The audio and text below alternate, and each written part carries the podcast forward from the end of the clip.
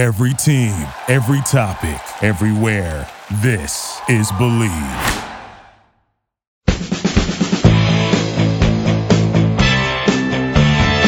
It's Revolution Recap, bringing you the latest news of the New England Revolution and local soccer.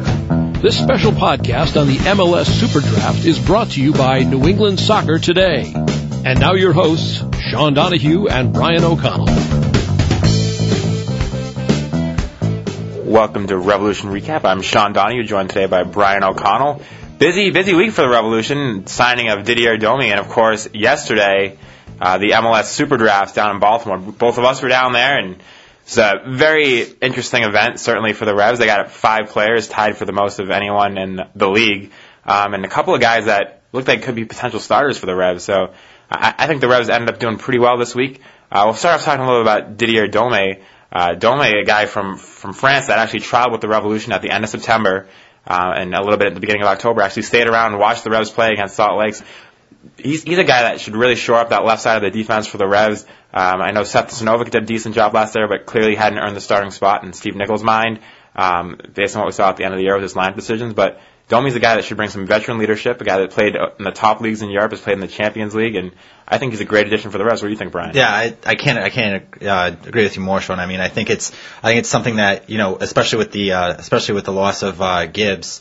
I think that they need somebody back there. To, you, you need that veteran presence, and you know, right now, you know, you're looking at Alston, who does have experience, and he'll he'll be going into his third year, and you also have Osei and you have Barnes, um, and then you're still and you're a little experienced on the left, and I think uh, Domi would probably be a good good addition. Maybe I don't know if it'll be a good fit, but I think on paper, I think it's a good addition. I think it's it's uh, you know somebody obviously that the Revs have actually seen in person, like you had mentioned, he was there at the end of the season, so um, obviously the the staff liked what they saw, and hopefully going forward, he's uh, he's a guy that can help contribute on the field.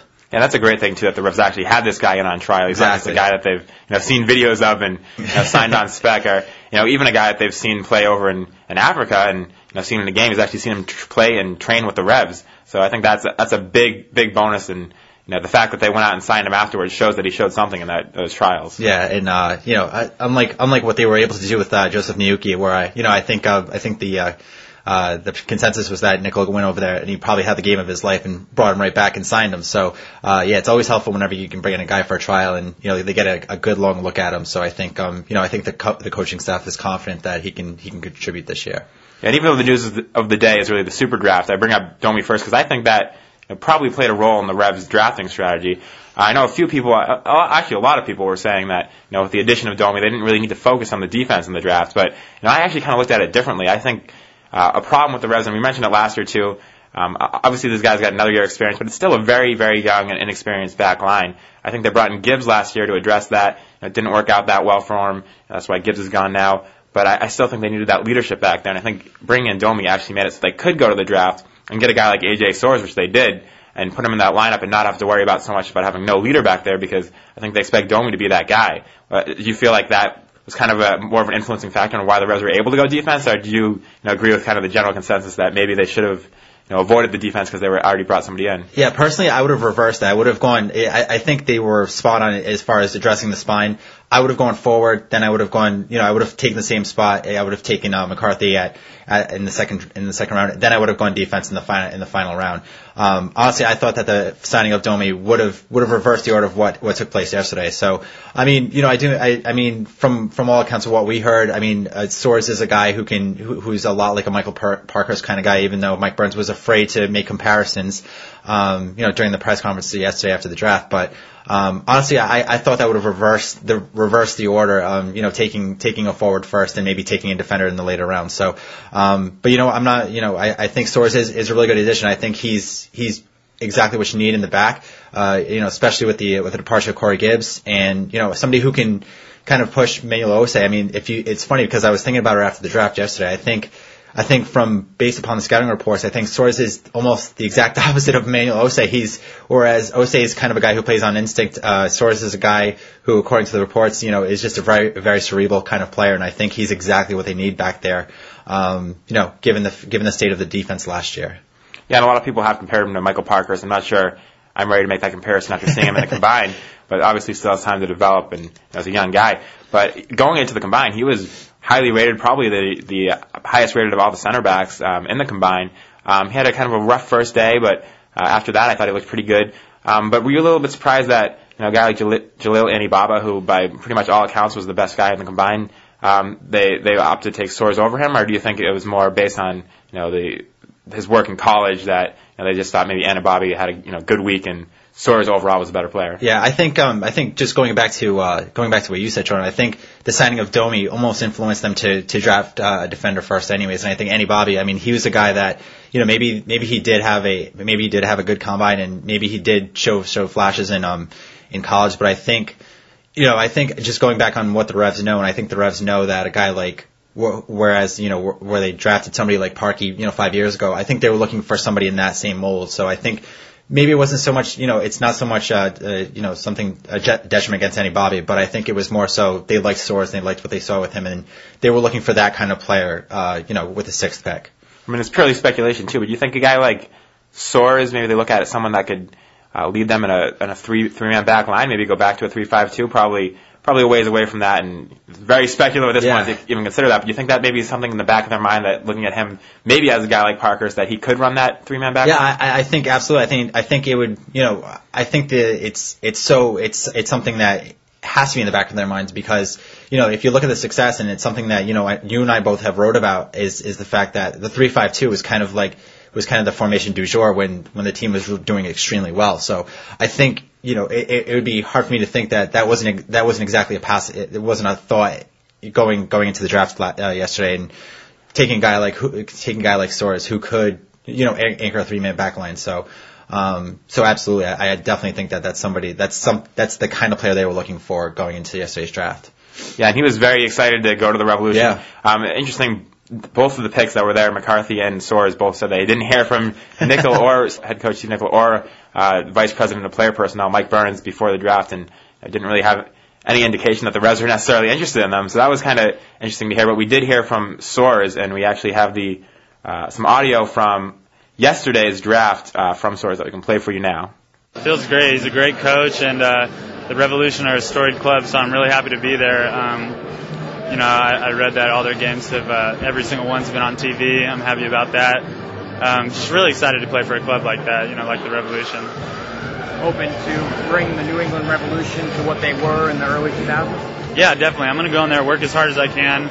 I think they picked me for that reason. They know that I'll work hard, do whatever I can to make the team better. You know, yeah, definitely get back to winning ways be a center back with Darius Barnes. Have you ever gotten a chance to watch him, see what you're going to be playing next year?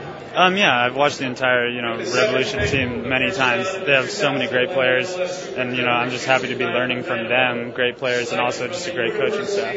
Playing for one of the notable coaches in MLS, Steve Nicol. Yep. Did you get a chance to talk to him before the draft at all, or what did you think of him? Um, I didn't talk to him before the draft, but um, you know, I know who he is. Obviously, he's a famous guy, so and you know, I'm just happy to be playing for him. I think he believes in me. He just gave me a nice word in uh, in my ear right there. So I think they have confidence in me, and I have confidence, you know, going in there that I can work hard and you know help bring the team back up. If you're going to use one word, would it be relief? After you're finally selected, happy, what would excited. Just excited to get going. It's the beginning, you know. It's not the end of something now I'm a Revolution player, and you know I'm going to go out there and work as hard as I can. Prior to the draft, there were a lot of comparisons of yourself to former Revolution defender Michael Parkhurst. See a guy that you see some similar qualities in, and you know, someone that you kind of strive to be like? Yeah, absolutely. I mean, one thing about the Revolution players, they're all smart guys that know the game well, and that's something I think I fit into that system. So it's definitely a place that um, you know I can develop as a player and you know use my qualities and you know help the team out. I think it's a place that I'll be able to succeed. And that was Revolution draft pick AJ Soares, who was taken by the Revs in the first round with the sixth overall pick. Uh, interesting start to the draft, actually, uh, with who went Omar Salgado going first, uh, when everyone thought it was either going to be Nagbe or Perry Kitchen. It was basically unanimous between one of those two. So that was, that was an interesting start to the draft. Lots of, lots of, uh, surprises. And then Philadelphia took Zach MacMath, the goalkeeper, right before the Revs. So Revs had a, a lot of options coming into that, uh, that sixth pick, and I think they were probably surprised to see who was still around then. Yeah, I mean, especially especially with Soares. I mean, he was a guy that you know was was a legitimate top five pick. So, you know, for him to kind of you know fall just outside of that top five, I mean, I think the Revs you know found themselves with a you know late Christmas present with Soares still available at six. So I think Um, you know, if, if the mindset, if, if the mindset was in going into the uh, draft was to get a defender, was to get the, you know, a, uh, you know, a center back that could play in a three-five-two, um, of the mold of which Soares brings, I think that, I think it was, it was a perfect storm for the, for the Revs in that regard.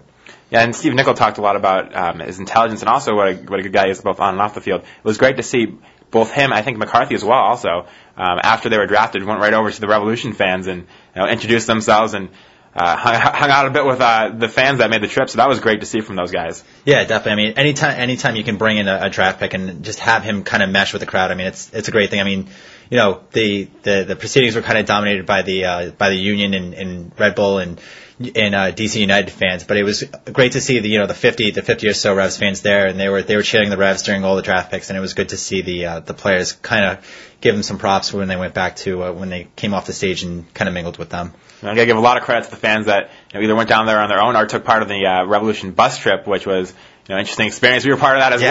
well, heading down there. We had originally planned to drive down there the day before, but the snowstorm threw a little wrench in that those proceedings.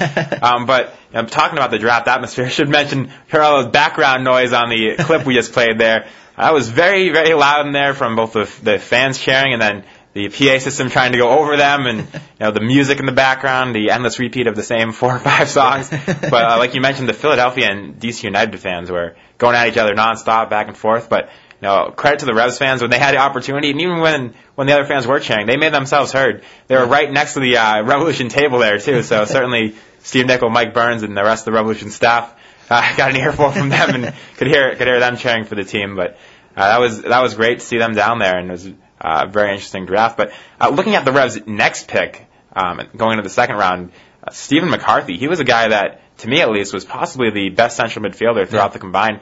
Uh, looked very good, composed on the ball, made some nice passes. Um, not necessarily a offensive-minded central midfielder, more of a defensive-minded one, but certainly one that can distribute the ball at the same time.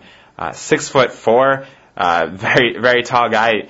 Um, brought him in there. He's a guy that I think could right away challenge for a starting spot um, at central midfield, uh, taking over maybe Pat Phelan's spot and starting alongside Joseph. And what a, what an imposing pairing that would be: the six three Joseph and the six four McCarthy. Not to get ahead of ourselves, Yeah. but.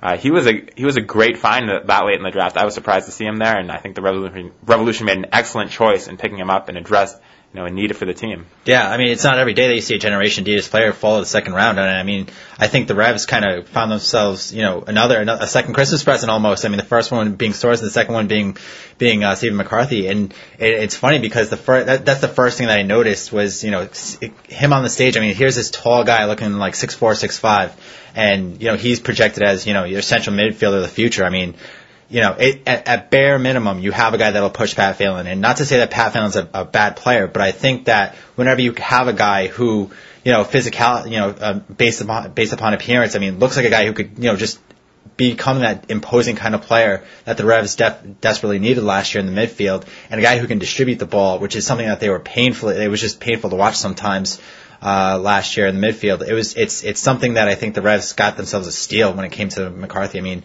like you said, he had a really good combine, and he was a guy that for him to be available at the second pick. I mean. I mean, I think the Revs have to be counting the blessings go, going into the second second round, being able to draft him. I mean, realistically, looking at the roster right now, um, those are two guys in both uh, Soares and McCarthy that um, you could see step into the lineup right away. Definitely. I think I think Barnes probably has the his center back spot is pretty pretty solid, and he's not going to lose that. Um, but between Osei and Cochrane uh, and and um, Soares, I think those are that's going to be some great competition for that spot beside him. Um, so that should be interesting, and certainly uh, center midfield. Um, Phelan did an adequate job last year, but I think there's room for improvement there, and McCarthy should have a, a great shot at taking over that role. So it's great to get two guys that, you know, looking at the season, could potentially be upgrades for the team. Yeah, definitely. I mean, whenever you can go into any kind of any kind of draft and take take guys who could almost you know start immediately. I mean, you can't you have to call it a successful draft. I mean, I think last year when they took Schilawski in the first round, there were some questions as to whether or not it would take him a while to kind of you know develop into into that forward role. And I mean, he had a couple of good games last year, but. Uh, I think the general consensus last year was when the when the rest took him, he was kind of going to be kind of a project. He was a guy that they would have to kind of work into the starting eleven as the season progressed. But I mean, looking you know looking at both these guys, Soares and, and McCarthy, I think you know with a good camp, I think that they could really really find themselves in the starting eleven. You know, uh, come this come first kick against the uh, Galaxy. Yeah, and, and like Um, they're actually neither of them are actually our Generation Adidas players, but they are actually both signed. So I think Yeah. I think that's what you were alluding to earlier. But that's a great thing too because you don't have to worry about these guys, you know, changing their mind and going over and signing in Norway or something because both of these guys are signed and will be on the roster pending any unforeseen trades, uh, which I wouldn't expect to see. Both of these guys will be on the roster at the start of preseason camp, which is you know great great news for the Revs. Yeah, definitely. I mean, I mean, I think I want to say last year there were there were a host of guys that that came into the came into camp un- unsigned. You know, Boggs being one of them.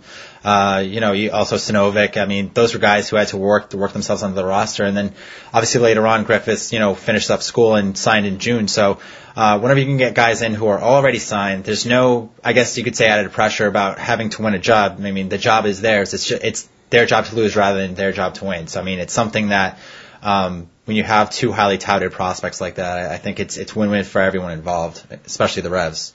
Yeah, and we actually talked to McCarthy as well um, yesterday, and he was a bit surprised to have been drafted by the Revs. I think he might have thought he was going sooner, or maybe to a team that had contacted him beforehand, because you know, the Revs also hadn't talked to him prior to the draft. Um, but we did hear from him and his thoughts on joining the team and the Revolution. surprised, but super happy. Uh, amazing organization. I can't wait to can't wait to get there. You feel like you can step in right away and compete for a starting spot with this team? I don't know. I, I think it's going to take a little time to get used to the speed and, and the league, and definitely, you know, getting used to everything. But I would hope so.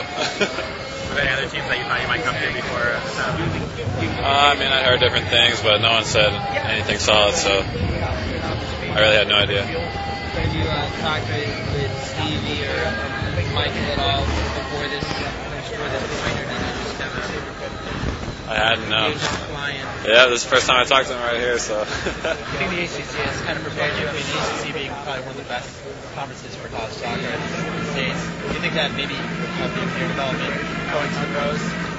I would think so. I mean, it's definitely a, a battle every week in the ACC, and every team can beat any other team. So I think that could do nothing but help. Any other uh, are there any other uh, ACC players that you've spoken to that have made the jump to MLS? And what they told you about the league? Uh, I've spoken to Zach, uh, Zach Loyd. Uh, he said it's, I mean, it's obviously tough, and he's having a good time. And so uh, he said, make sure you're fit. So that's what I'm gonna do. And that was Revolution's second round pick, Stephen McCarthy, who was taken by the Revs with the sixth pick in the second round, 24th overall. Um, certainly, as we mentioned, a, a good good selection for him that late in the draft at, at that point to have him still around. Um, but uh, we also talked to Mike Burns and Steve Nicol. We'll get to them later, who both were very pleased to get those two guys um, in the first and second round. Um, but going forward, like you mentioned, the Revs had an, another need, which, which uh, they clearly um, wanted to get a more proven goal scorer, more a goal scorer that they could expect to get more more goals out of than what they had last year. Someone that could come in and be, you know, that maybe not Taylor Twellman, but someone that could come in and they could rely upon for 10 goals a season or something like that. Um, didn't didn't take that in the first or second round, um, but in the third round they ended up getting three guys um, who who play up at up top at forward. But I'm not sure any of them that late in the draft you can expect to to take that burden. But it should be interesting to see how they develop. One of them being Stephen Perry, the guy they took first um, with one of their incredible three picks in the fifth round. Perry um, going to in the third with the third pick in the third round by the Revs out of University of Notre Dame. Stephen Perry went to the Revs. Any any thoughts on him? Well, just looking at the stats, I mean, he's a guy that had a monster senior season. I mean, 12 goals in 20 games, and you know, before that, he was relatively quiet. I mean, he really didn't get many starts his first three years, but you know, the senior year, he just kind of turned it on. I guess there was a greater sense of urgency on his part, but um, you know, he's a guy that it seems like um, you know, he could at least compete for for you know at, at the start at least compete for the first spot off the bench you know coming into a uh, you know coming into the you know uh, last half hour of a match or something um, so you know but he's but he'll be given the chance to compete and I think that's that's the kind of beauty of when you can when you get three forwards in the final round of the draft I mean it's kind of low risk um, I think you know last year you know knowing Taylor Twellman's health issues I think that the Revs tried to address the issue of replacing Taylor Twellman uh, with one guy. And I mean, and obviously Schilawski wasn't going to be the next Taylor Twellman, but I think that they try to find someone as comparatively close to him um, as Taylor Twellman. And I think that you know, with drafting three forwards and Perry being one of them. Um, I think the, the, the approach was, you know, okay, we're not going to find another Taylor Twellman, but let's see if we can find somebody who could, you know, maybe give you 50% or, or 75% of what Taylor Twellman gives you, which is still great. I, I, I mean, Taylor Twellman is probably one of the best players that ever played for the Revs. I mean, to find somebody like him is almost impossible. So I mean, I think if you take take take some flyers on some guys who are proven goal scorers in college, I, I don't think it hurts. And you know, maybe Perry is a guy who maybe can give you six or seven goals per year, or you know, or maybe gives you five, five, four or five goals off the bench. Hey, that's that's great. And you know what? They can still go out and see if they can find a forward who can, you know, ideal situation maybe can groom one of these guys into being a really good goal scorer. Yeah, I think you make a great point there. Certainly replacing Taylor Twellman, especially in the draft, is, Yeah. is unrealistic. Even if you take you know, one of the top players, a Will Bruin or Corey Hertzog, I don't think that was going to happen in this draft. Um, but uh, they could go out and find a veteran experienced player, and I think they're going to try to do that. Um, we heard some rumblings around the draft. Uh, we'll go back to Stephen Perry and the rest of the Revs picks in a minute, but we heard some rumblings around the draft. The Revs are trying to make a trade with the LA Galaxy for Juan Pablo Angel. Um, we didn't see much, too much conversation going on between the Revs table and the Galaxy table, even though they were right next to each other, so they could have been you know, keeping it under wraps a little bit easier from from where we were sitting. But uh, do you think that's a realistic move for the Revs, and would you be surprised to see them do that after they took Cochrane over him in the uh, reentry draft? Well, I think you know it's funny that you mentioned that the the the reentry draft because because I think that would have been the ideal time to take a guy like Juan Pablo Angel because it was something that I know you and I were discussing was.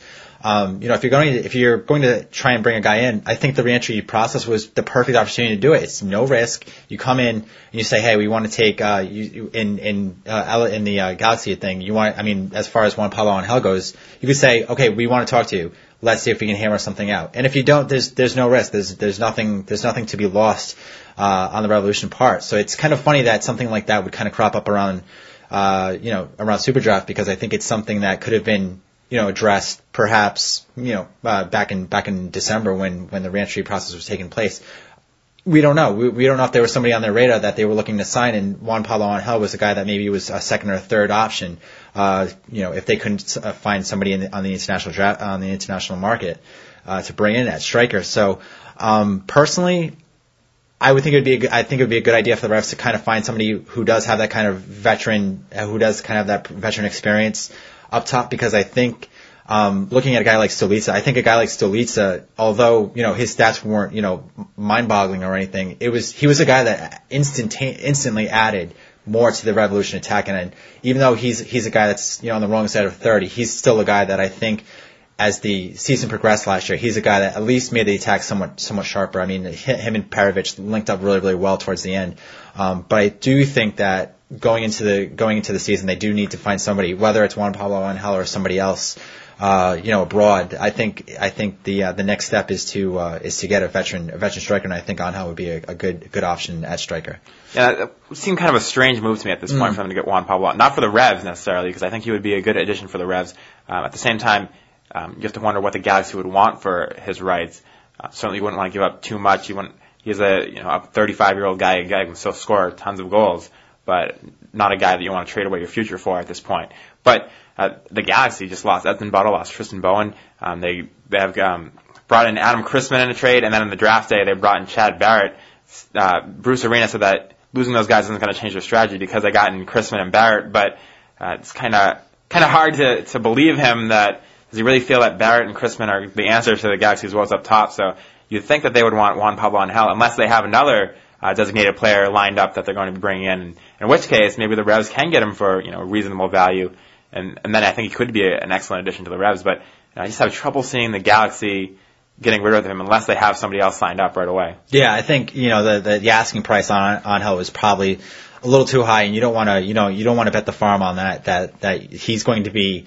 Uh, you know, he's going to give you, say, 15, 20 goals. And, you know, I think the, I think the Revs at this point in time, I, I think are good to, are kind of, are kind of fine just kind of seeing, seeing what, what kind of, you know, talking, maybe, talking with the Galaxy and seeing what they can do as far as working a trade. However, I think that, um, just based upon discussions with, with Mike Barnes, it seems like, uh, if you read between the lines, they're looking really abroad at, at a guy that could, um, that could take the, uh, the, the number, um, the number nine sp- slot, um, you know, with the Revs next year. So we'll see. But going back to the draft, a guy like we mentioned Stephen Perry, um, he could be. You, know, you never know when a guy in the third round what he's going to turn out to be. You never know what a guy in any any round of the draft is going to turn out to be. Uh, but Stephen Perry wasn't really a guy that was on too many teams' radar. You didn't hear too much about him going into the draft. Uh, were you a little bit surprised that with a guy like Jason Herrick still on the board? You know, if you read our website, New England Soccer Today, which we'll talk about a little bit more later, you know, one of our writers, Julian Cardillo, talked about uh, Jason Herrick as a guy he thought the Revs might take even in the first or second round. Um, were you a little bit surprised that come the third round, uh, that they took this guy like Stephen Perry over a guy like Jason Herrick, who was a little bit more consistent throughout his college career and you know, scored more goals throughout. Uh, didn't just come on strong in his senior senior year. You think he might have been a guy that uh, would have been out of University of Maryland that could have been a good pick instead of Stephen Perry? Or I, you know, I would I would have thought Herrick before Perry any day, only for the fact that the Revs seem to be seem to focus a lot of their scouting on the ACC. And I mean, you have Herrick, who's a you know uh, from Maryland, ACC guy, um, a guy who has been proven who has proven himself in the ACC. And um, you know, maybe maybe it was just a matter of uh, you know what maybe they were more impressed with Perry over over, over Herrick. So, you know, it is kind of surprising to me that they did take a guy from, uh, uh, like Perry, who, granted the Big East is no pushover when it comes to college soccer, but the ACC is probably the premier, is probably the premier conference in terms of, in terms of college soccer in the States. So, um, it was a little surprising. And also because of the fact that Perry really, he was kind of a one season wonder. I mean, he had one year where he scored 12 goals. That was his senior year. But before that, he scores three goals in three years. I mean, that's not exactly, um, you know, uh, the best resume going into a draft. Uh, if you're, if you're wanting to link up with, uh, if you're wanting to, uh, you know, be brought in or drafted by, by an MLS club. So, uh, I am kind of surprised. And, um, you know, as we later saw, uh, Herrick got taken by the, by, by the fire in the later third round. And of course, Herrick is a guy that was, a second team All American his senior year. Perry didn't didn't make any of those teams. I mean, not that that not that that says everything, but you know, certainly shows that he was recognized within the college realm as being one of the top forwards. So I thought he might be a second rounder for one of these teams, and I thought when he got to the Revs down there, I was pretty sure that we we're going to see him take him. So it's a little bit surprising, but maybe the Revs saw something in Stephen Perry. They you know they do their their scouting, they do their homework on these guys. So you know, I'm sure they saw Herrick during the season, and maybe they saw Perry as well, and were a little bit more impressed by him. So it'll be interesting to see how that turns out uh, on that end. But with the next pick, the Revs got I got a, got a guy in Ryan Kinne who uh, I, I think they kind of got a steal that late in the in the draft. Kinne is a guy who um, I wouldn't say had a standout combine, but he he he certainly held his own in the combine. He was a first team All American, a, a multiple time first team All American, actually uh, two times in a row. And n- nobody else in the draft outside of Zach MacMath and uh, Michael Farfan can can make that claim. So certainly he did a great job in, in college.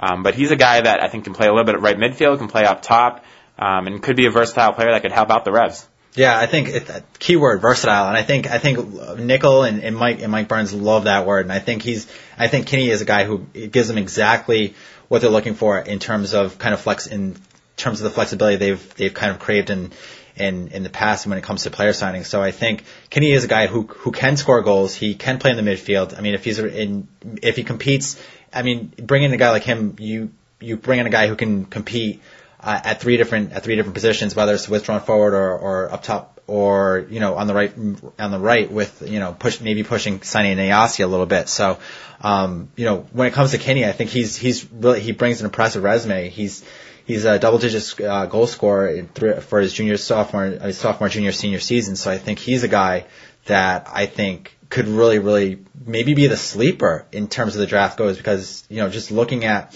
you know, College Soccer News first team All American and, you know, just, he, he just seems to be the guy that could really, really make an impact in, uh, in the preseason.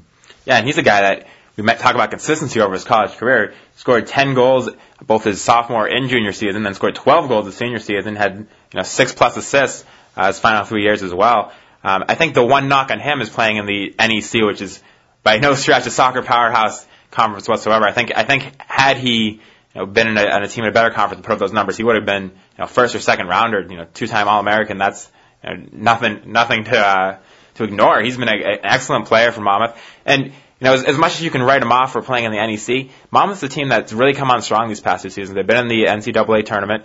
They've you know, been nationally ranked. They're they're a solid team, and I, I think he, like you said, could be a steal this draft if they're you know, the Revs can use him right.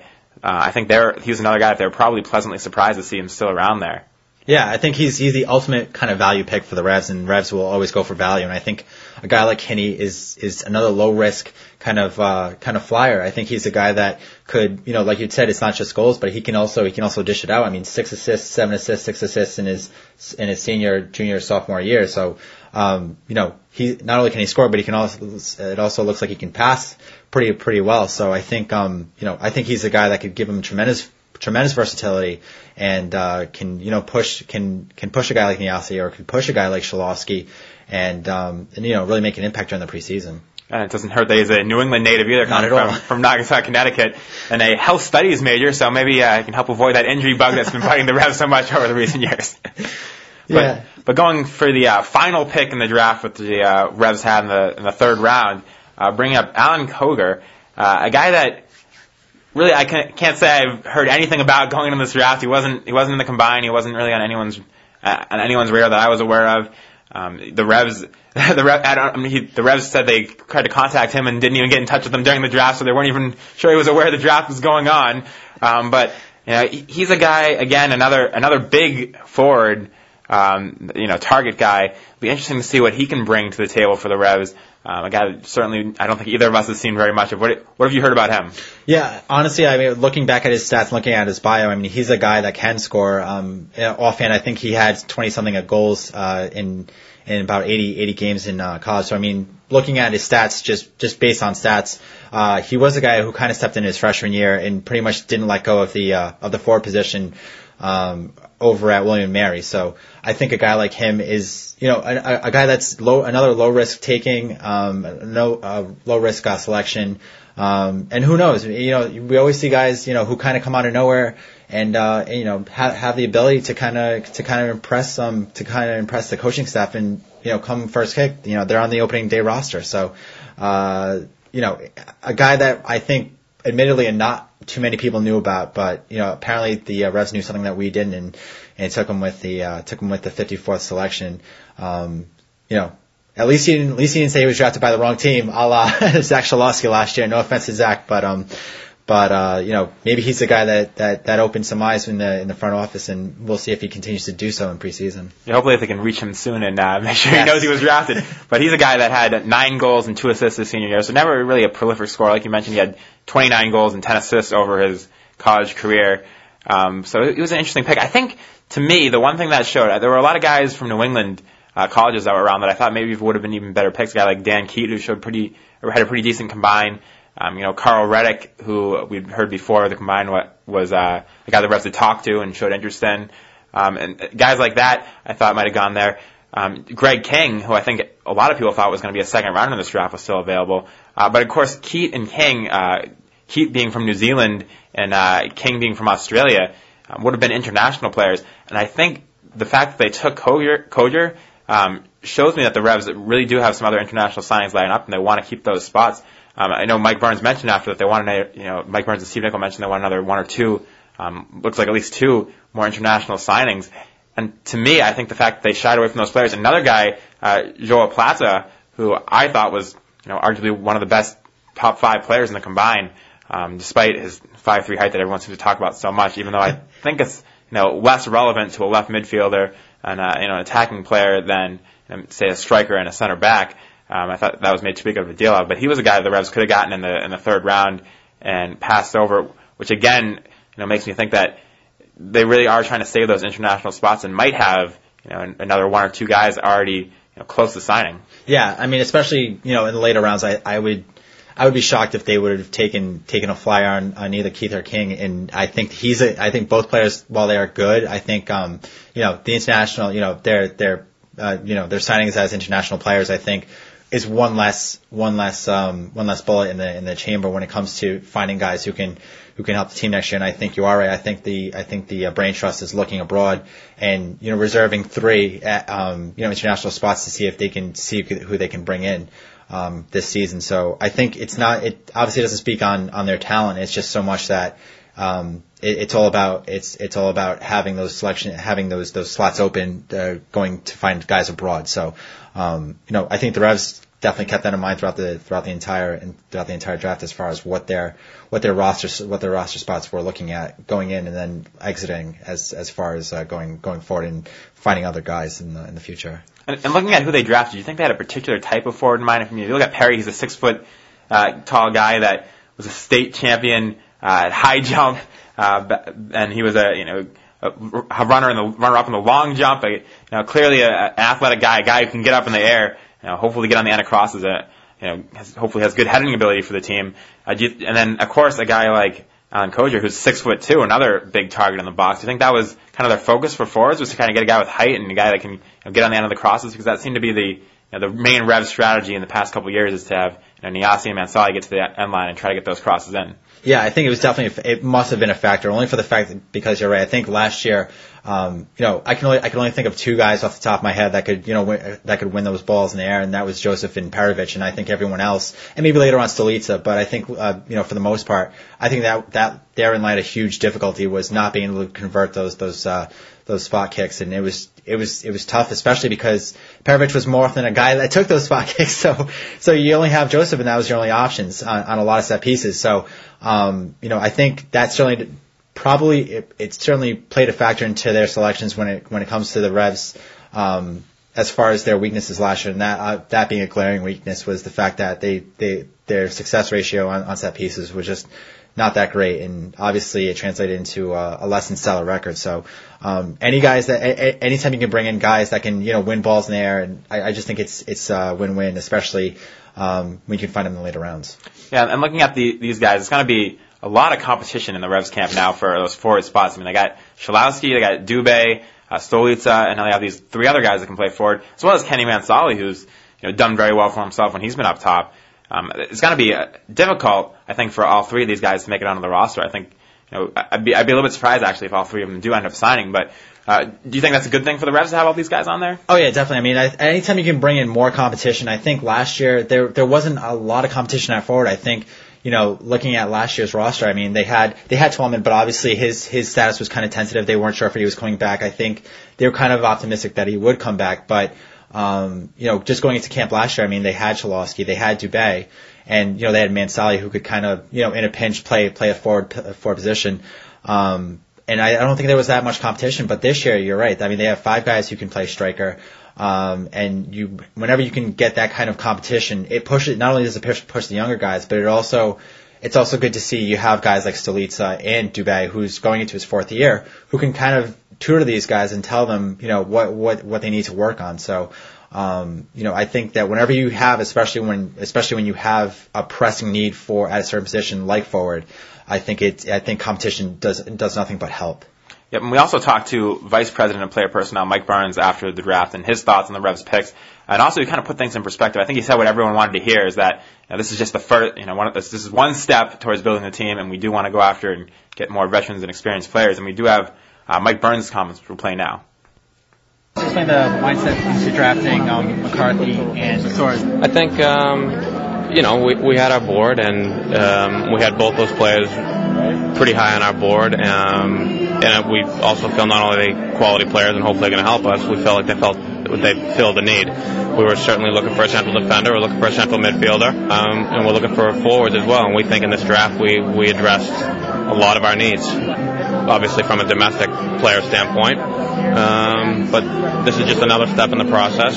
We're still looking to acquire a couple international players as well, but you know, I think I think it's it's normal when everyone leaves the draft. They always feel pretty good about what they've who they've drafted. Um, but really, the, the true test will tell once we get preseason and get everyone acclimated and get them into the locker room and we start training. But you know, we feel on paper we feel pretty decent about what transpired today for us. Were you a little surprised that McCarthy was available? Yeah. To be honest with you, I mean, I think when you look at it, um, the league had signed 10 generation Adidas players, I think five or six seniors, and, and for, for us to, and McCarthy being one of them, for him to slip, I guess, a little bit, um, we were pleasantly surprised that he was there in the second round for us to take. So we felt uh, we felt pretty good about that, and we're a little surprised that he was there. He's one of those guys, an ACC guy that you, you get a chance to see a lot. What, what are the kind of strengths of his game?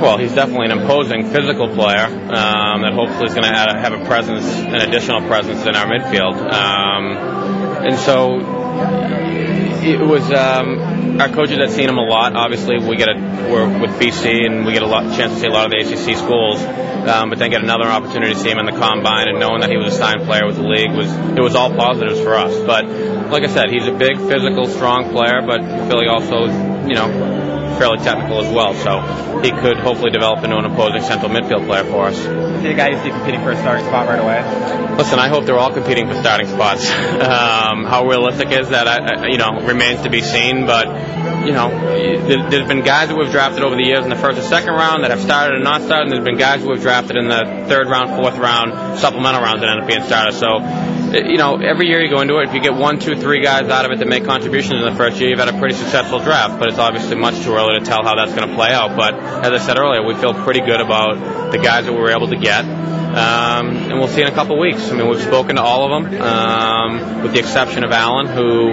uh, maybe he's in, I don't know, he didn't pick up his phone. I don't know if he knew the MLS draft was going on today. Um, but the, the rest of them, either we saw here live or we spoke to on the phone. And, you know, to a man, they're all pretty excited to join us. So that's, that's positive. And Soares is a guy that some people compare to Michael Parker. Do you see some of those same qualities in him? Yeah, a little bit. I mean, I, I listen. I don't like comparing players like that. I think it's either unfair to Michael or unfair to AJ. But for sure, he's a cerebral type player.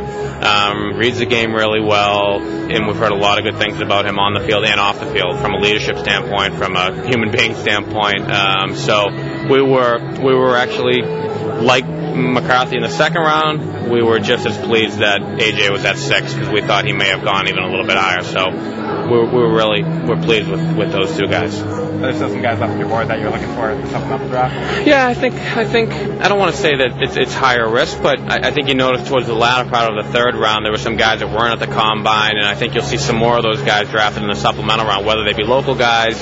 But yeah, hopefully, listen, uh, we've had some guys in the past that have come through the supplemental draft as well, so um, we'll we'll look at a couple more on, on Tuesday.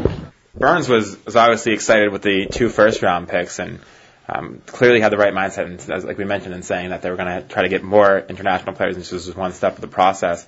Um, but w- how do you feel the Revs did with this draft? Do you think they, they came away with a, a pretty pretty solid haul? I think honestly, I although I did previously say that I would have gone forward first and then defender last, I think that they addressed exactly what they needed to address, and that was the spine. I think they needed to get a center back. I think they needed to get another central midfielder, and they definitely needed to look at some strikers. So I think overall, I think they, they got exactly what they were looking for, and I think they got pretty good players for what they were looking for. Um, you know, Soares being the kind of the centerpiece because he was the uh, the first round pick. So um, I think they did really really well. I think I think Burn, uh, Mike Burns and I think uh, Steve Nicol have to be pleased with what they what they were able to come away with yesterday, um, finding a quality center back, um, you know, in Soares and, and a guy like McCarthy who.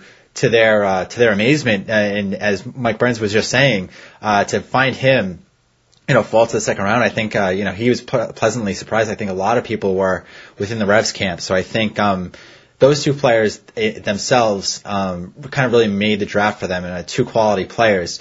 And then when you can bring in guys like Perry, Kroger, Koger, and Kinne, um, guys who, you know, who, who have, uh, decent resumes in, in the NCAA, um, you know, looking back at it, I think they, I think they made, uh, the right calls on pretty much every, every pick.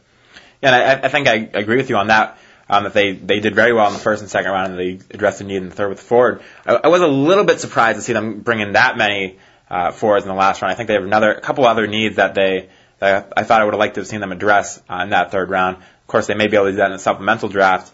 Uh, we'll see, but you know, it's more like like Burns said, it's more a lot. You, uh, you need a lot to get a lot luckier in the in the supplemental draft to come away with a guy that you know can fill in those roles.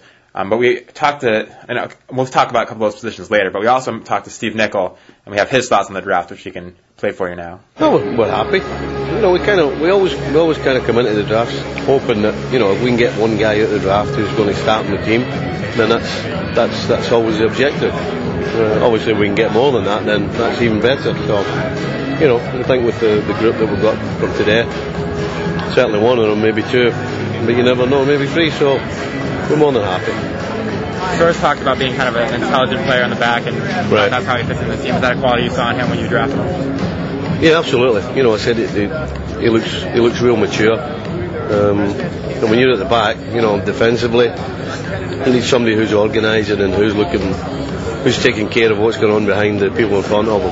Um, and that's something that he'll definitely be able to do uh, Mike Burns said he was a bit surprised that McCarthy lasted to your pick in the second round. He seemed to have a great combine. Were you surprised to see him there? And what quality do you think he brings to the team? Yeah, we were a wee bit. You know, I mean, he's he's a combination of a guy that wants to pass the ball, but who's a huge physical presence. Um, you know, if he if he can use them to, to his and our advantage uh, correctly and, and consistently, then he'll do great as well. The three forwards you got in the third round, uh, what did you see in them? Well, you know, they're, they're, they're, a combination of guys that can score and, and guys who play for the team. Um, so our job is to the ones that score, let's make them play for the team, and the ones that just play for the team, let's try and get them to score. So we're just going to try and put all that together. Was there a specific need you went into the draft looking to fill? I mean, I guess you always have your ideal, but you know, we we need we needed uh, certainly the team needs strengthening in, more than just one area. So you know, it was kind of an open an open draft for us. You know, whatever we got, we felt that you know it could probably help us. So Steve Nicol, obviously, again, pleased. Head coach Steve Nicol, pleased with the uh, Revolution's first two picks. Um, again, both both Nicol and Burns weren't weren't ready to say that either of these two guys would be starters right in the lineup. They, you know, the key there, wait and see when they come to camp. And of course, we talk about how how it looks good that they brought in this guy Domi. It looks good they brought in these guys, but you never know until you actually see them on the field. Yeah, exactly. I mean, I just look back to uh, Leandro de Oliveira. I mean, he was a guy that they drafted, you know, back in 06. I mean, he was he was a guy that did really really well in in, in the NCAA's, and then just never panned out for the Revs. And uh, another example is you know Rob Valentino, a guy that you know w- looked like he could be their future center back uh, their center back of the future, and he just you know never panned out. So I think the I think the brain trust is wise to say you know let's not anoint any of the, these guys starters just yet, but um, but they are confident that these guys can can obviously contribute at some point, just given the fact that they were willing to take them so uh, uh, willing to take them so early. Obviously, Soares being one of them, and you know like Mike Burns had said, surprising they were able to take McCarthy in the uh, in the second round. So I think they I think to be able to get those two kind of players and to be able to see their potential, bringing in guys who do have the kind of potential to kind of step in on uh, on the first day of uh, camp and maybe the first first game of the season and contribute. Um, you know, I, I think they're pleased with with those prospects. Yeah, I'm, I'm looking at what we mentioned earlier, that they, some of the other needs that we, we, need to see them address or that they need to address um, going forward.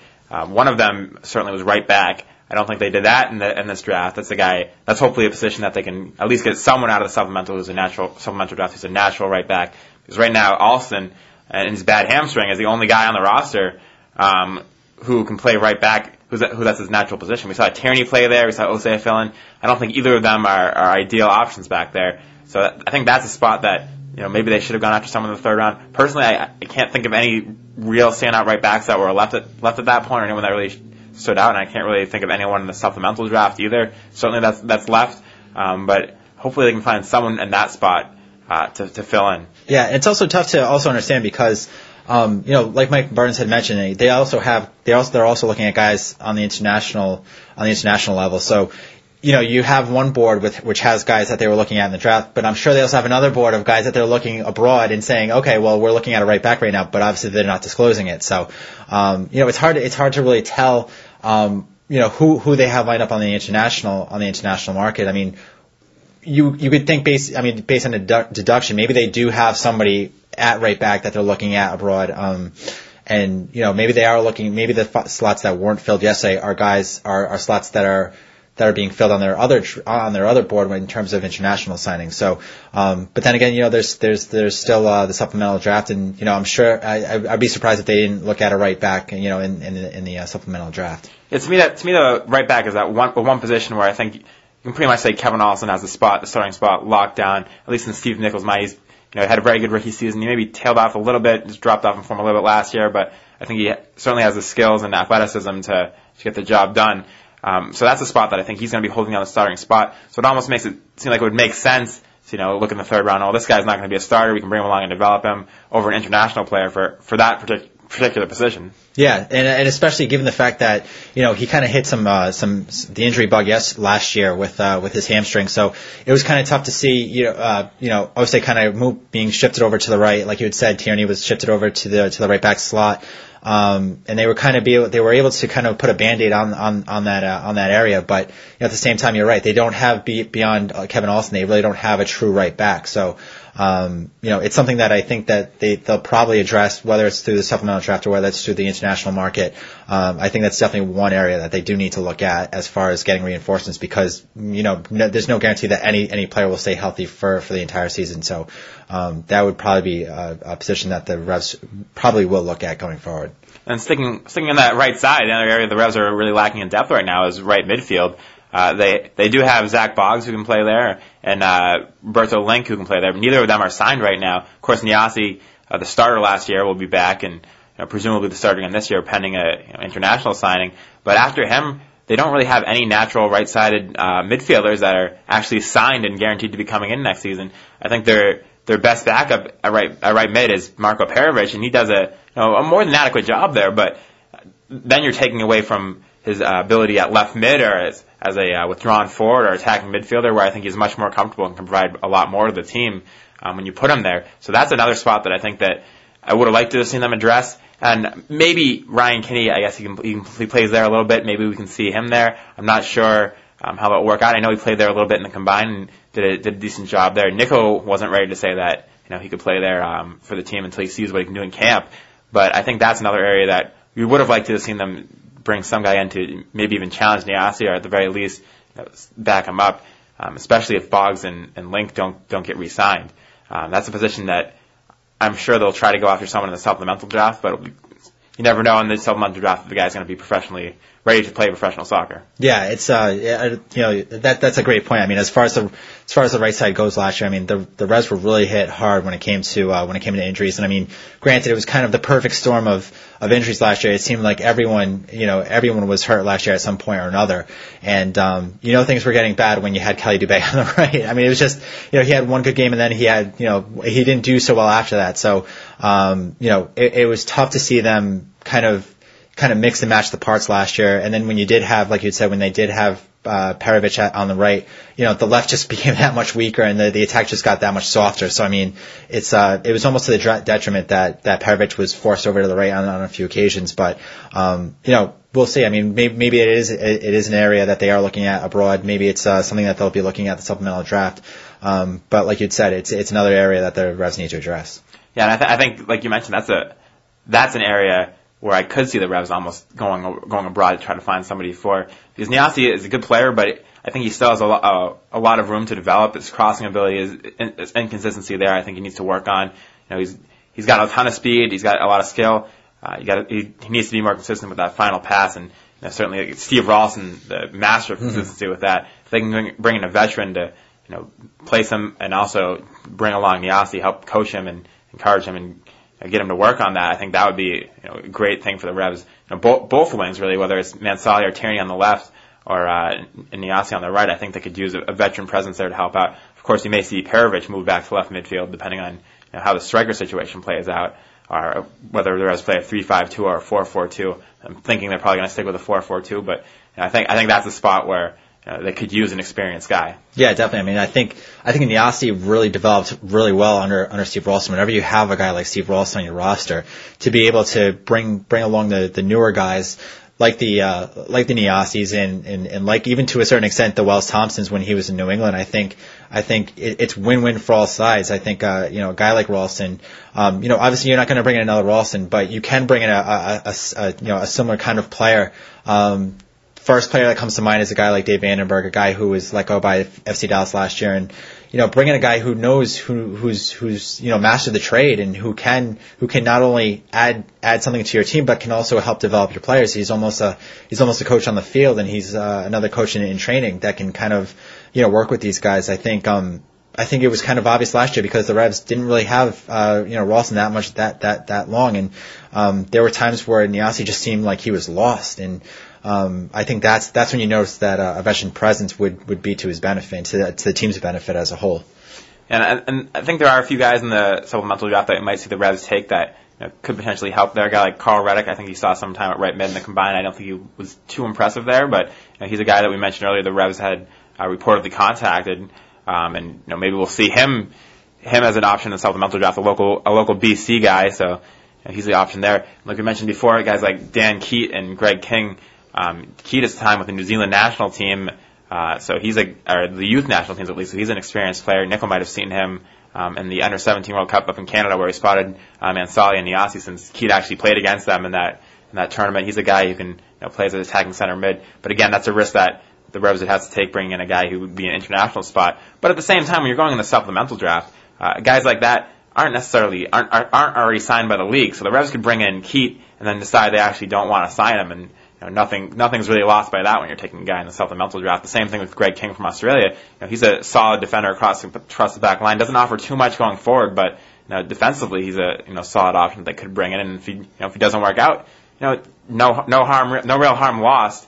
Uh, at that stage in the draft not taking him. Yeah, there's really no harm in taking anybody for that matter in, in the supplemental draft. Like you said, you know, if you bring in a guy like he, or if you, or, or if you, um, you know, bring in guys like that, I mean, there, there's really no harm in bringing them in and at least saying, hey, you know, we're gonna, we're gonna give you a few weeks to see if you fit into, fit into our system. And if they do, hey, great, you know what, you, you bring them and you sign them, you know, it, it goes back to the old saying, you know, one hand is worth more than two in the bush, and it's it's just it, to have a player that you know that can develop that you know you can develop and will get consistency out of is way better than having an open slot that you know that'll be filled at you know a, a, time to be determined later, and you just you just never know. So, um, you know, and it's also uh, and it's also if you're going to bring in guys to to help contribute, younger guys out of college. I mean, this is the time to do it. Um, you know, last year wasn't the best year in the world for the Revs, and, and this is this is needless to suffice to say, it's a rebuilding year. It's going to be a year in which they, they probably will tinker with a lot of with a lot of guys. They will tink, they may be they may tinker with the uh, with formation. We may see a three five two at some point this year. Um, but I think if you're going to do it, you might as well just do it now. I mean, uh, preseason is a time where you, you evaluate a lot of guys, and one guy that I think off the top of my bat, off the top of the bat, that that really improved, that really kind of showed himself well was was Chris Tierney, a guy who you know, they kind of brought in, and then when they they they liked what they saw, they took him in the supplemental draft. And I know the timing isn't the same this year, but it's something that you know that could you know pan out, and it was low risk for the it was almost no risk for the Revs when it comes to that. So, um, you know, bringing a guy like he, and I, you know, if he impresses, great, give him that international spot. But if he doesn't, you know, send him on his way, and still and you still have three spots to work with. Yeah, and you mentioned Tierney, he's a guy that just re-signed with the Revs too. And uh, looking at some of the other other news, touch upon briefly, of course, Reis uh, re-signed earlier. Shuttleworth upgraded to the senior roster. Um, Ryan Cochrane picked up the reentry draft and signed by the Revs. Um, some guys who look likely to be outgoing, although there's still the outside chance, but doesn't. We've heard no mention of it, so it doesn't seem like it's going to happen. Guys like Preston Burpo, uh, Khano Smith, Nico Colaluca, all their options were declined, and so we're assuming they're not going to be back. Um, Cory Gibbs, of course, uh, options declined, and he was subsequently selected and signed by the Chicago Fire, so he's definitely not going to be back um, guys like that. And then, of course, mentioned, touched upon briefly, Zach Boggs, Roberto Linck, uh, Tim Murray, uh, as well as Jason Griffiths, all without contracts going into the season. So there's a lot of flexibility for the Revs right now. Uh, plenty of open roster spots, plenty of cap space. Um, of course, they drafted Fred in the reentry draft, and he has yet to sign. Um, of course, the the team says he's still exploring options in Brazil, um, and as far as we know, that's what, what what's going on. But you know, there was a little bit of a thing on his Twitter that implied that he might be joining the Revs, but we haven't heard anything on that since, so can't can't confirm that's happening. But of course, until he signs with another team, yeah, still fair game for the Revs to try to get him. And he's a guy that um, could be that guy to help bring along Nyassi and uh, Mansally on the wings and mentor them there. So he, I think he could be a solid addition if you know, he does end up coming. And until he signs in Brazil or Australia, there's really been no rumors of any team right now that he's you know, been linked to lately. So he's he's an option out there. Um, and then it leads us to some of the crazy rumors that we've heard over in, from Italy to Turkey to, you know, just about everywhere out there. You know, the Revs names are actually, the Revs names are actually being linked to, to these guys. And even though a lot of them seem pretty unrealistic, um, it's good just to see the Revs name out there because you know, frequently the Revs have not been involved in any of these uh, rumors whatsoever. But now they've made the announcement that they're you know going to go after a deep designated player, um, their, their name has been mentioned with a lot of these guys, which know, that in itself isn't a bad thing to see. Yeah, it's a, it's a positive development. It's, it's, it's nice to be able to see the Revs actually linked with some quality players abroad. And I mean, anytime you can, you can kind of generate that kind of, you know, whether or not, whether they, they have, you know, a, a lot of truth or no truth behind them, it's, it's at least good to see the discussion being geared towards the Revs signing, you know, a, a guy like maybe Alex or a guy like Benny McCarthy. Um, you know, whether or not that happens, obviously we don't know, and it's probably very low at this point, but it's at least a positive development that, you know, that the Revs are being associated with guys who of, of international quality who can come in and, and could, you know, very well contribute, um, and, and be able to, uh, to help the team get back to the playoffs. So, um, you know, there's no such thing as bad publicity, I guess, when it comes to uh, rumors. So uh, anytime you see the Revs connected, even if it's even if it's you know uh, to to the slightest the slightest thread of, of rumor uh, of truth, um, you know, it's good to see them being at least at least it's good to see them, you know, at the center of uh, of these rumors to see, you know, and who knows, maybe one does pan out. Yeah, some of the other guys they've been linked to a guy like Marco Materazzi, who um, the, at this point in his career, and after they get Soares, it doesn't seem likely at all that they would go after him at this point. Um, but uh, he was a, he was a name that was briefly mentioned. Uh, another guy, uh, Nuno Gomes from Nuno Gomes from Portugal, um, who's, seemingly been on the Revs radar for a while, at least if you believe uh, reports from overseas, was again mentioned recently. You know, he's up there in his career and hasn't been in the top form lately, so it seemed like maybe a bit of a stretch to make him a DP at this point. Um, another guy as well. I mean, maybe you could sign him for cheaper, but it, that also seems hard to believe that he'd come over here for less than DP money. Uh, another guy that was recently mentioned in the Boston Globe by Frank Dell'Apa is uh, Ousmane Dabo, uh, French, another French player who actually has the same agent as Domi. He's played three times for the French national team. He's a center midfielder. Um, again, uh, maybe a little bit less likely now that they got McCarthy that they sign him.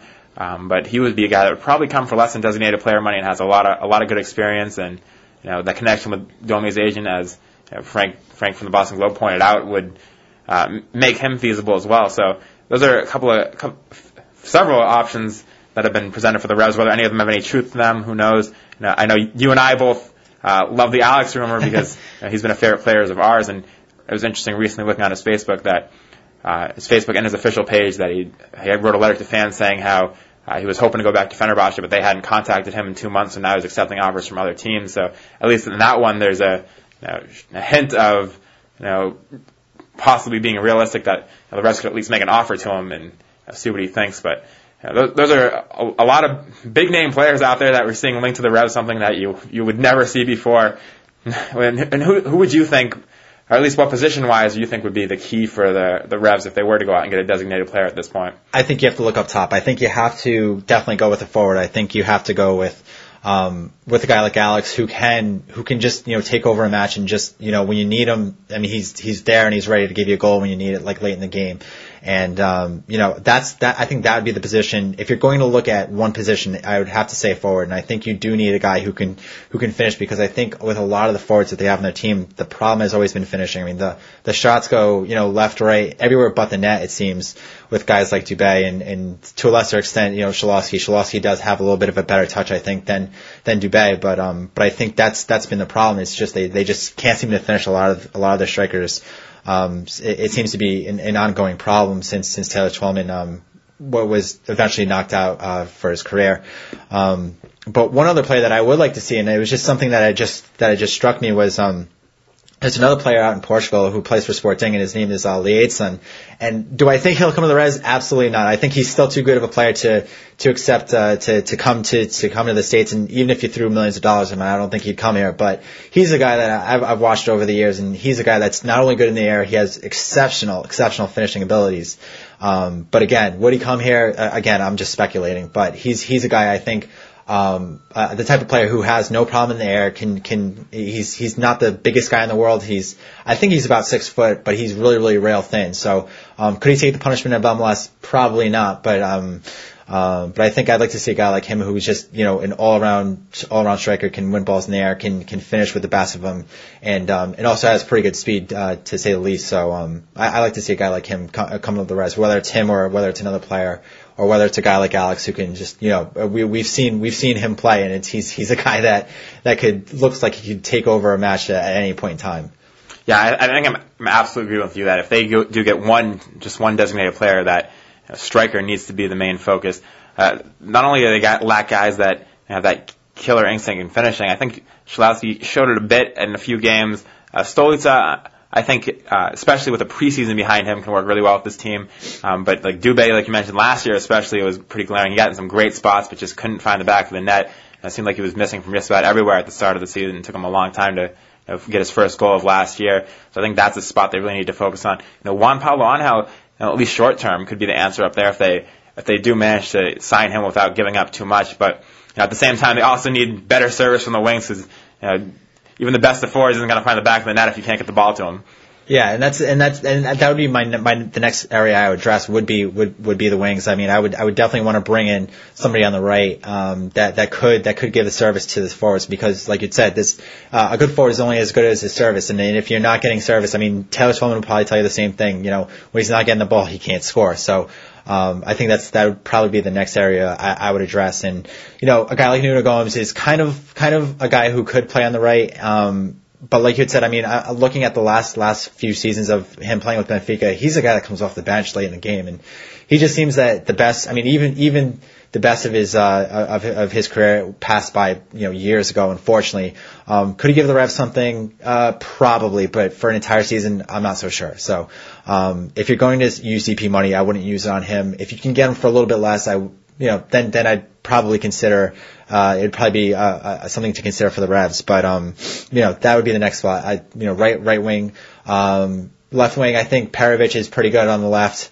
Um, he provides deep, decent service. Um, but hey, if you can find somebody better than him, by all means, bring him. So um, those would probably be the two or three areas that I'd, I'd focus on on the international market. Yeah, and of course, if Perovic even go on the left, you need to find someone who can you know, adequately take up up top next to Stolica or you know, whoever's going to be playing up there. I think you need to find someone else who can do that before you can even put him there. So that's a if you address the attacking problem, you help out the midfield problem just by doing that alone. You know, that helps out a bit uh, for sure. But uh, before we wrap things up here, looking forward the Revs uh, season kicking off in early March now. I believe March 20th against the LA Galaxy on the road, and then the Revolution start at at home uh, soon after, the earliest home opener in a in a long time uh, for the Revs. So that it's going to be a not not too far for the Revs to go. They haven't announced their preseason plans yet, but I think those will be coming out in the next few weeks. We've heard uh, that they're just finalizing those, or at least last week they were just finalizing those. So hopefully we'll hear something about those soon. But uh, the Revs do have a not too much time left until they they kick off preseason training. I'd like to see them make a, a few more signings before that happens. Yeah, yeah, I think they definitely need to make a splash in the international market. I think, I think once Brian Bilello told everyone that the the Revs were going to seek one or more desi- uh, one or more players of of DPA money, uh, worthy of DPA money, I think that really set the goal. I mean, they they really laid down the gauntlet. They said, you know, we're going to do this, and I think the time to do it is right before the season because you don't want to bring in a guy who isn't familiar with the team mid-season and then have and then kind of have him not not so much waste the season, but use the latter part of the season to get acclimated. That's not the time you want to get used to. You want to get acclimated with with your new teammates. You want to do that. You want to address that in the preseason. And um, you know, the Revs, you know, like a lot of MLS teams, you know, have a particularly lengthy lengthy preseason. They usually go six or seven weeks. Um, so the time to do it would, would be now. It would be the it would be the ideal time to bring in an international signing. And then maybe if it's not an international signing, if you do bring in a guy like Juan Pablo Angel, now's the time to do it. You don't want to waste you know X amount of games or X part of the season.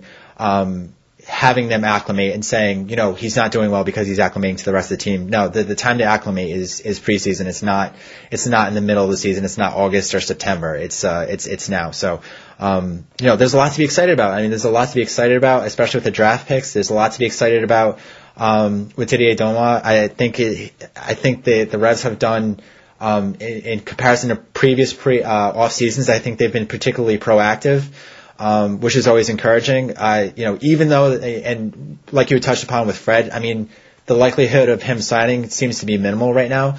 But you, things change. We, we, we, we don't know. I mean, maybe, maybe he doesn't get any flyers from any team down in Brazil or, or in Australia. And he comes back and he says, okay, what'll, what'll you give me? And maybe the, you know, the, uh, the are on the catbird seat when it comes to that. And all of a sudden they have a guy at right midfield who can, who can, pre- who can play pretty well in the league. So, um, I think there's a lot to be excited about uh, when it's all said and done. Yeah, and like like I mentioned, the Revs season kicking off, you know, March March 20th against the Galaxy, and then they play March 26th at home against DC, the earliest home opener. That should be interesting. Hopefully, all the snow is is well gone by then, because right now it doesn't look like it's too appealing to to be playing a soccer match at Gillette Stadium.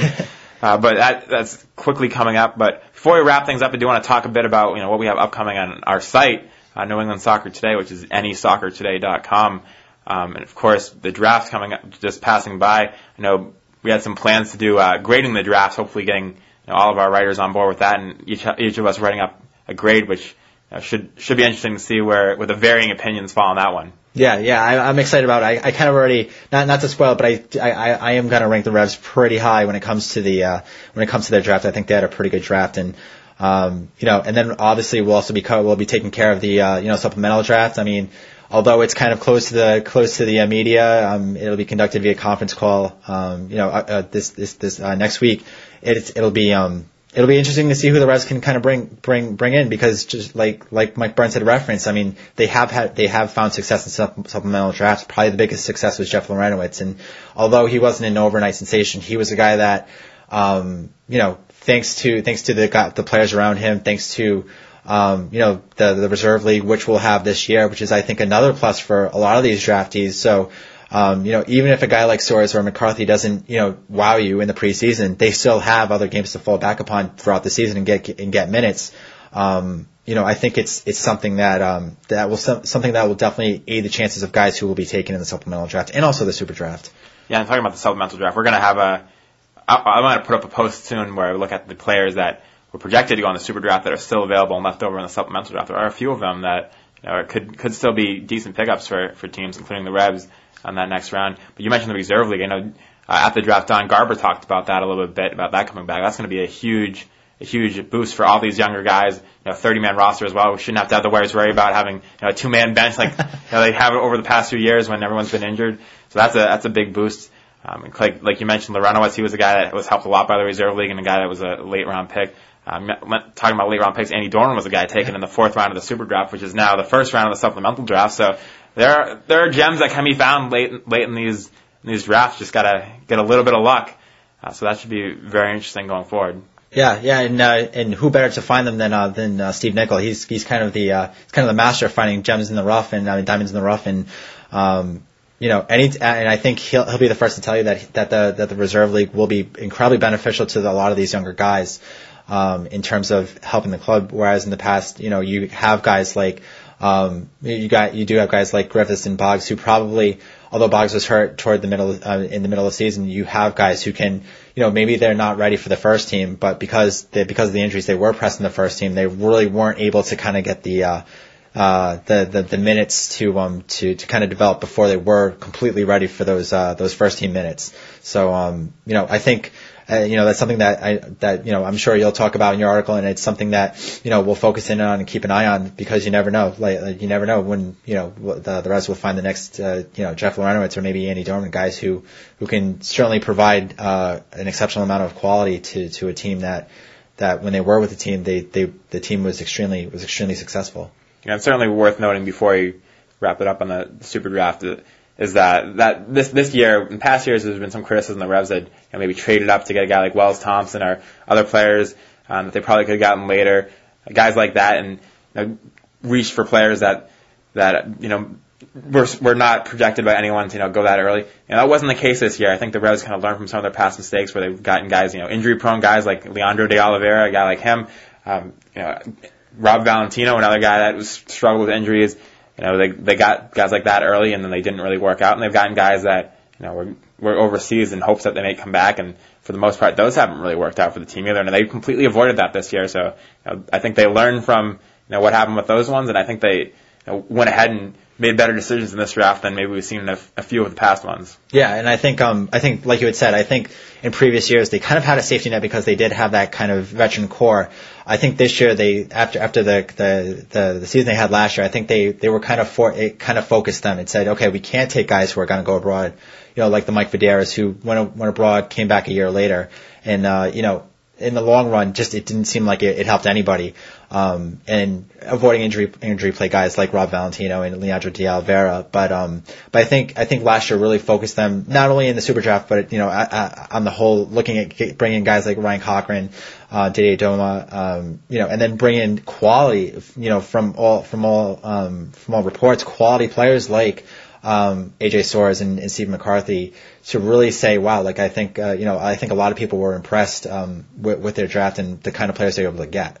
Yeah, definitely, definitely impressive draft. And before we wrap things up, talked about the site a bit. Um, of course, this podcast is the first, any, first, first of anything Revolution recap related that we've done in over two years now. So we're hoping, hoping that we can bring it back this year. Still a lot of work to be done there as far as uh, finding sponsorships and you know, getting that all wrapped up. But of course, if anyone is interested in sponsoring the show, you know, contact us at today at gmail.com or revolutionrecap.gmail.com, either of those, and offer very, very low rates just to, you know, get the show back on the air. Cause we, had, we had a great time with it four years ago, and I think it was you know, went pretty well. So hoping to do that again this year. Thanks for listening to us today. Of course, check out our work at uh, New England Soccer Today at nesoccertoday.com. Uh, keep that up to date. Usually post you know, just about every day, and if not multiple posts every day, and we will be covering the supplemental draft and talk about some of the guys available for that. And we're not done covering the super draft, certainly. Uh, still a lot to talk about there. Um, I'm hoping to do an interview with Ryan Kinne in the next week and you know, find out more about him and ask him the ever important question of if he was you know, growing up in New York, if he was actually a Red Bulls fan or a Revolution fan, because sure everyone wants to know that. So we'll look into look into key key information like that one as we go forward. So uh, thanks for joining us today, Brian. Uh, Thank you, Sean. should be should be an interesting next few weeks for the Revs as they get closer to preseason and know head head towards the season opener. I think we have uh, at least a couple more signings in store for the Revs. Definitely.